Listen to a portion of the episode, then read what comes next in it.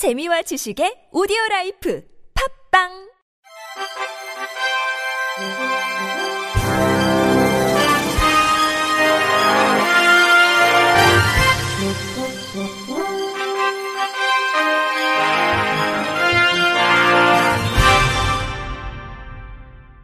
청취자 여러분 안녕하십니까? 9월 21일 수요일 KBS 뉴스입니다. 정신질환자의 강제 입원 중 발생한 사망 사건에 대해 정신장애인들이 비인권적으로 입원 절차를 진행한 사설 구급대원들을 규탄하며 철저한 진실규명을 촉구했습니다. 한국정신장애인연합회는 어제 오후 2시 경기도 용인시 동부경찰서 앞에서 정신질환자 강제 입원 중 사망 사건에 대한 기자회견을 개최했습니다. 지난 14일 경기도 용인시에서 정신병원 입원을 거부하던 30대 남성 A씨가 이송을 시도하는 사설 구급대원들에게 제압당하는 과정에서 심정지로 사망하는 사고가 발생했습니다. 용인 동부경찰서에 따르면 A씨의 어머니 B씨는 아들을 입원시키려는데 경찰 도움이 필요하다며 112에 신고를 접수한 뒤 집 앞에서 경찰을 기다렸고 구급대원들은 입원 절차를 진행했습니다. 이번 절차 과정에서 A씨는 병원 입소를 거부하며 구급대원들과 실랑이를 벌였고 이후 현장에 도착한 경찰은 구급대원들이 A씨의 가슴을 누르며 제압하는 장면을 목격했습니다. 이런 상황에서 A씨는 갑자기 심정지가 왔으며 현장에 있던 구급대원들은 심폐소생술을 하며 B씨를 인근 병원으로 옮겼지만 결국 숨을 거뒀습니다. 정신장애인연합회는 정신질환자가 정신병원 입원에 저항하며 완강하게 거부하는 의사를 표명했음에도 불구하고 가슴과 팔을 진압했던 사설 구급대원들에게 분노한다고 밝혔습니다. 이어 정신질환자의 위기 시 다른 선택의 여지 없이 사설 구급대원들을 불러 자녀를 죽음에 내몰게 한 당사자 가족에 대해 통탄을 금할 수 없다면서 비인권적인 강제 입원 제도 외에는 위기 지원 제도가 전무한 정부의 정신건강 복지 정책에 대해 개탄스럽다고 규탄했습니다. 이에 정신장애인 연합회는 용인 동부경찰서에 정신질환자를 사망에 이르게 한 해당 사건에 관한 철저한 수사, 가해자에 대한 엄격한 처벌 이행을 촉구했습니다. 또 정부엔 정신질환자 입원 과정에 대한 비폭력, 인권적 매뉴얼 제작 교육, 비인권적인 동의 입원과 보호 입원 제도 폐지, 정신과적 응급 상황에 있는 정신질환자에게 위기쉼터 제공 등을 요구했습니다. 국립대 병원 14곳 중 5곳은 지난해 장애인 표준 사업장의 생산품을 전혀 구매하지 않은 것으로 나타났습니다. 국회 교육위원회 소속 더불어민주당 강득구 의원이 밝힌 고용노동부의 2021 장애인 표준사업장 생산품 구매 실적에 따르면 서울대병원, 전북대병원, 충남대병원, 제주대병원, 강릉 원주대 치과병원의 2021년 장애인 표준사업장 생산품 구매액은 0원입니다. 현재 장애인 표준사업장 판로 확대를 통한 안정적 장애인 일자리 제공을 위해 공공부문은 총 물품 용역 구매액의 0.6% 이상을 장애인 표준사업장 생산품으로 구매해야 합니다. 나머지 9개 국립대병원의 장애인 생산품 구매액은 부산대 치과병원 0.05%, 충북대병원 0.17%, 강원대병원 0.31%, 경상대병원 0.33%, 부산대병원 0.69%, 전남대병원 0.86%, 서울대 치과병원 1.71%, 경북대 치과병원 4.54%, 경북대병원 7.66% 등입니다. 강 의원은 상대적으로 노동시장에 취업이 어려운 장애인의 안정적 일자리 제공을 위해 공공기관은 법적 구매 목표를 달성하기 위해 노력해야 한다며 다섯 곳의 국립대병원에서 단 1원의 생산품도 구매하지 않았다는 것은 법정 비율을 달성하려는 의지 자체가 없는 것이라고 질타했습니다. 한편 장애인 표준 사업장은 2021년 기준 총 566개소, 장애인 근로자 12,656명이 근로하고 있으며 주요 생산품은 제조 물품, 용역 서비스가 있습니다. 39회 전국 장애인 기능 경기 대회가 어제 개막식을 시작으로 23일까지 제주 국제 컨벤션 센터에서 열립니다. 고용노동부와 제주도가 주최하고 한국장애인 고용공단과 한국장애인 고용안정협회가 함께 준비한 이번 대회엔 전국 17개 시도 대표 선수 400명이 참가해 기량을 겨룹니다. 대회는 가구 제작, 귀금속 공예 등 정규 직종 19개와 시범 직종 12개, 레저 및 생활기능 직종 9개 등 모두 40개 직종으로 치러집니다.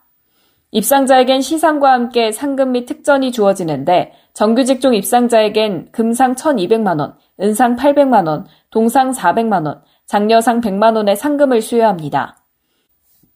시범 직종 입상자에겐 금상 600만원, 은상 400만원, 동상 200만원을, 레저 및 생활기능 직종 입상자에겐 금상 200만원, 은상 100만원, 동상 60만원의 상금이 주어집니다. 또 입상자들에겐 해당 직종 국가기술 자격 기능사 필기 및 실기시험 면제 혜택과 제11회 국제장애인 기능 올림픽 대회 국가대표 선발전 참가 자격도 부여합니다. 이정식 고용노동부 장관은 기능경기대회는 장애인 스스로 자신의 직업 능력을 키워 안정된 일자리를 가지기 위한 아름다운 도전의 장이라며 정부는 노동시장에서 더 많은 장애인 일자리가 만들어지고 안정적으로 유지될 수 있도록 지원해 이들의 노력을 응원하겠다고 밝혔습니다. 삼성화재 안내견 학교는 새로운 안내견과 졸업한 안내견의 새로운 출발을 응원하는 20일 함께 내일로 걷다 행사를 열었다고 밝혔습니다. 이날 행사엔 퍼피워커, 시각장애인 파트너, 은퇴견 입양가족, 삼성화재 안내견 학교 훈련사 등 안내견의 생애와 함께해온 50여 명이 한자리에 모여 서로를 격려하며 안내견과 은퇴견의 새로운 출발을 응원했습니다. 이번 행사의 주제인 함께 내일로 걷다는 안내견 사업이 삼성뿐만 아니라 다양한 자원봉사자, 정부와 지방자치단체 등 우리 사회 모두의 노력과 애정으로 진행되어 왔으며 앞으로도 계속 함께 나갈 것이란 의미를 담았습니다. 특히 마지막 콤마는 새로운 안내견과 시각장애인 파트너와의 동행이 시작되고 은퇴견도 입양 가족과 새로운 삶을 시작하는 등 이날 행사가 끝이 아닌 시작임을 강조한 겁니다. 이날 행사에서 안내견 8마리는 자신을 위탁받아 1년여 동안 사회와 훈련을 담당했던 첫 번째 가족인 퍼피워커 자원봉사자들을 떠나 시각장애인 파트너 8명을 만나 두 번째 가족이 됐습니다. 또 6에서 8년간의 안내견 활동을 마친 6마리 은퇴견은 세 번째 가족인 입양 가족을 만났습니다. 삼성은 고 이건희 회장의 뜻에 따라 신경영 선언 직후인 1993년 9월 시각장애인 안내견 양성기관인 삼성화재 안내견 학교를 설립해 29년간 운영해 오고 있습니다. 경동 나비아는 업계 최초로 시각장애인 지원 인터페이스를 제공한다고 밝혔습니다. 경동 나비에는 음성 안내를 지원하는 롬콘과 제어 기능을 확인할 수 있도록 돕는 점자 스티커, 제품의 사용 방법을 확인할 수 있는 점자 안내문, 음성 매뉴얼로 시각장애인 지원 인터페이스를 구성했습니다. 특히 점자로 보일러의 기능을 편리하게 이용할 수 있도록 돕는 노력은 업계에서 처음 시도되는 겁니다. 점자 스티커와 안내문은 온도 조절기와 함께 제공되며 음성 매뉴얼은 경동 나비엔 공식 홈페이지에서 다운로드 가능합니다. 지원 인터페이스는 새롭게 출시된 온수 가전인 나비엔 콘덴신 온 AI를 사용하는 고객이라면 신청을 통해 무상으로 이용 가능합니다. 경동나비엔은 향후 출시될 신제품에도 시각장애인을 위한 서비스를 확대해 고객의 편리성을 높일 예정입니다. 올해 장애인 US 오픈 골프 대회에서 우승한 이승민이 스포츠 마케팅 전문 기업 볼 미디어와 매니지먼트 계약을 맺었습니다. 어제 서울 강동구 볼미디어 본사에서 열린 매니지먼트 협약식엔 볼미디어 김동우 대표와 이승민 등이 참석했습니다. 볼미디어는 이번 협약으로 이승민의 역량 향상 지원, 일정 관리, 홍보 및 미디어 대응, 콘텐츠 제작과 유통 등의 전반적인 매니지먼트 업무를 총괄합니다. 이를 위해 볼 미디어는 글로벌 PR 컨설팅 기업인 에델만 등에서 미디어 트레이닝 및 커뮤니케이션 메시지 컨설팅을 진행한 황상현 부사장을 영입했습니다. 볼 미디어는 스포츠 영상 콘텐츠 제작, 대회 운영, 캠페인 기획 등을 진행하는 종합 스포츠 마케팅 기업으로 올해 상반기부터 골프로 세상과 소통하는 이승민의 다큐멘터리 제작을 함께 했습니다. 끝으로 날씨입니다. 내일 오늘처럼 대체로 맑은 날씨 보이지만 남부 곳곳으로는 구름이 많이 지나겠습니다. 오후에 서해 5도 지역은 5mm 안팎의 비가 내리겠습니다. 이렇게 하늘이 맑으면 대기가 빠르게 식고 빠르게 데워지기 때문에 하루 사이에 기온 변화가 크게 벌어지는데요.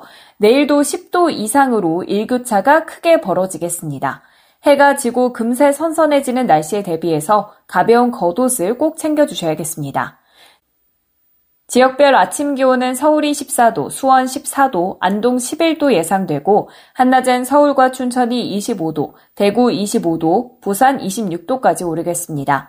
강원 내륙과 충북, 경북 내륙은 아침까지 안개가 짙게 끼겠습니다. 모레 금요일엔 중부지방을 중심으로 비 예보가 있습니다. 날씨 전해드렸습니다.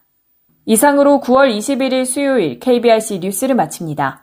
지금까지 제작의 권순철, 진행의 최유선이었습니다. 고맙습니다. KBRC